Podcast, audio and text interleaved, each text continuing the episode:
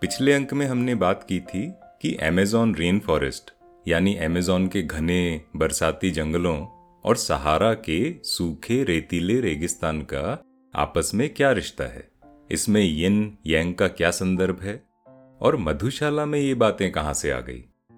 और एक कहानी सुनाई थी बच्चन जी के बचपन की, जिसमें चमारे नम्मा से जुड़ा एक किस्सा भी था। आज बात करते हैं कुछ नॉस्टैल्जिया और ऑगमेंटेड रियलिटी की। देखिए ये मधुशाला की अगली कविता में कैसे झलक रहा है। अधरों पर हो कोई भी रस, जीवा पर लगती हाला। यानी अधरों पर, होठों पर कोई भी रस क्यों ना हो, जुबां पर स्वाद हाला का ही आता है। अधरों पर हो कोई भी रस, जीवा पर लगती हाला। भाजन हो कोई हाथों में, लगता रखा है प्याला। भाजन हो कोई हाथों में, लगता रखा है प्याला। भाजन यानी बर्तन, तो कवि कहते हैं हाथों में कोई भी बर्तन क्यों ना हो, एहसास प्याले का ही आता है। अब आगे सुनिए। हर सूरत साकी की सूरत में परिवर्तित हो जाती। यानी आसपास दिखने वाले हर चेहरे में साकी का चेहरा नजर आता है और आंखों के आगे चाहे जो भी दृश्य हो, आंखों में तो बस मधुशाला ही रची बसी है। हर सूरत साकी की सूरत में परिवर्तित हो जाती, आंखों के आगे हो कुछ भी, आंखों में है मधुशाला। आंखों के आगे हो कुछ भी, आंखों में है मधुशाला। लड़कपन के दिनों में बच्चन साहब के एक बड़े अच्छे मित्र थे, करकल। मित्र क्या, वो उनके भाई जैसे थे, उनकी मुंह बोली बुआ के पुत्र। और करकल की पत्नी थी चंपा, वो भी बच्चन जी की बड़ी अच्छी मित्र थी। इन दोनों की बात आगे विस्तार से फिर कभी करेंगे, जब हम बच्चन जी के जीवन में आई अलग अलग विशेष महिलाओं की बात करेंगे। बहरहाल करकल और चंपा की मृत्यु बड़ी जल्दी हो गई और उससे बच्चन जी को बहुत गहरा दुख पहुंचा। इसके बाद बहुत लंबे समय तक वो शोक में डूबे रहे। मधुशाला में जब वो जलते हृदय की आग या अनुभव रूपी अंगूरों को निचोड़कर हाला बनाने की बात करते हैं, उसकी पृष्ठभूमि में कुछ इस तरह के दुख भरे अनुभव भी सम्मिलित हैं। करकल और चंपा की मृत्यु के कुछ समय बाद बच्चन जी की मुलाकात हुई श्री कृष्ण नाम के व्यक्ति से, जो पहली मुलाकात से ही उनके बड़े अच्छे मित्र बन गए और बच्चन जी की कविताओं के बड़े प्रशंसक भी। यहाँ तक कि कि संपूर्ण या कंप्लीट मधुशाला सुनने वाले वो पहले कुछ लोगों में शुमार थे। श्री कृष्ण भारत की स्वतंत्रता की लड़ाई से भी जुड़े हुए थे और छिपकर क्रांतिकारियों की सहायता किया करते थे। उनकी एक महिला मित्र थी रानी या प्रकाशो, वो असल में यशपाल की संगिनी थी और श्री कृष्ण उनको अपनी भाभी मानते थे। यशपाल के बारे में काफी लोग जानते होंगे, तो उनकी और रानी की बात आगे कभी करेंगे। बच्चन जी ने एक समय उनकी भी काफी सहायता की थी। बहरहाल श्री कृष्ण और रानी में बच्चन जी को अपने पुराने मित्र करकल और चंपा की झलक दिखाई देती थी। एक बार वो बीती बातों पर विचार करते हुए सोचते हैं और स्वयं से प्रश्न करते हैं, उन्हीं के शब्दों में, क्या जीवन पूर्व अनुभूतियों के क्षणों को दोहराता भी है? मात्र परिस्थितियां बदल जाती हैं, पर अमूर्त भावनाएं क्या पहले की ही तरह उमड़ घुमड़ कर मन को मथ नहीं जाती हैं?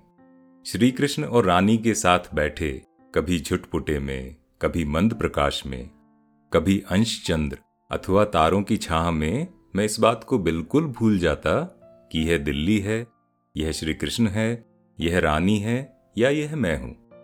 बस ऐसा लगता जैसे मैं इलाहाबाद में हूं और करकल और चंपा के साथ बैठा हूं।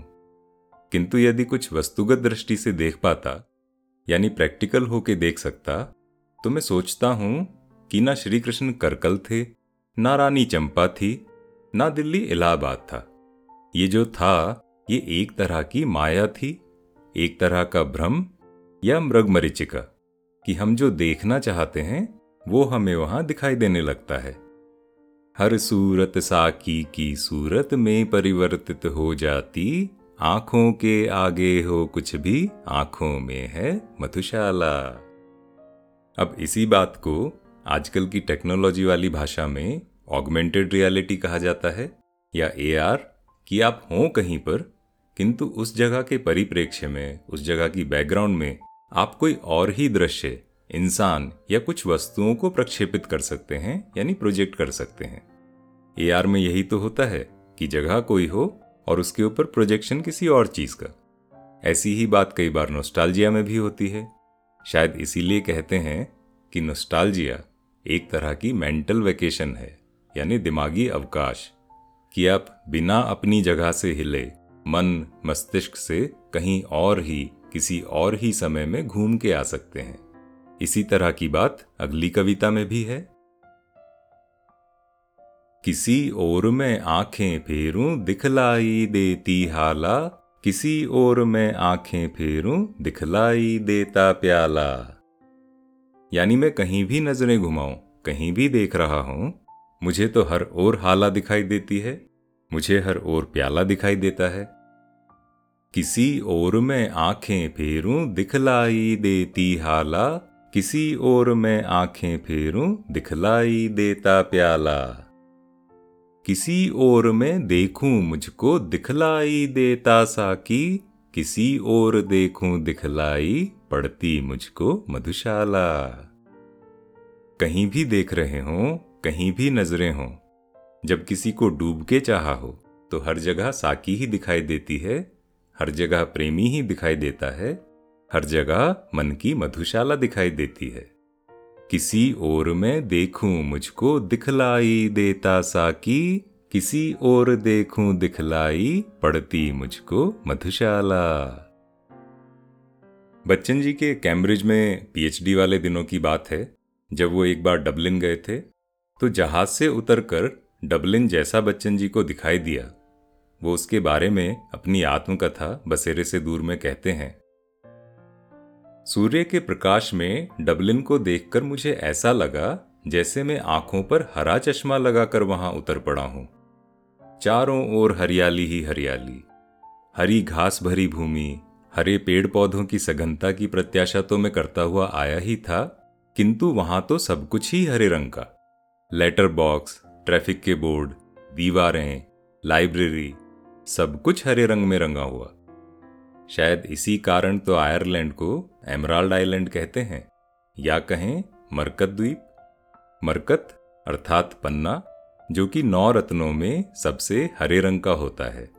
हमने पिछले अंक में एक सवाल पूछा था, एमराल्ड आइलैंड किसको कहते हैं। बच्चन जी ने आयरलैंड और मरकत पर कई कविताएं भी लिखी हैं, जैसे ये वाली पतझड़ की शाम, जो मुझे स्वयं बहुत प्रिय है।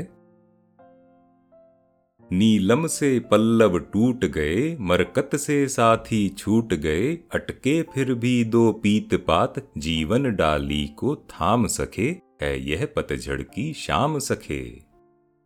नीलम से पल्लव टूट गए, मरकत से साथी छूट गए, अटके फिर भी दो पीत पात, जीवन डाली को थाम सके, है यह पतझड़ की शाम सखे। लुक छिप करके गाने वाली, मानव से शर्माने वाली, कूकू कर कोयल मांग रही, नूतन घूंघट अविराम सखे, है यह पतझड़ की शाम सखे। लुक छिप करके गाने वाली, मानव से शर्माने वाली, कूकू कर कोयल मांग रही, नूतन घूंघट अविराम सखे, है यह पतझड़ की शाम सखे। नंगी डालों पर नीड सघन, नीडों में है कुछ कुछ कंपन, मत देख नजर लग जाएगी, यह चिड़ियों के सुखधाम सखे, है यह पतझड़ की शाम सखे।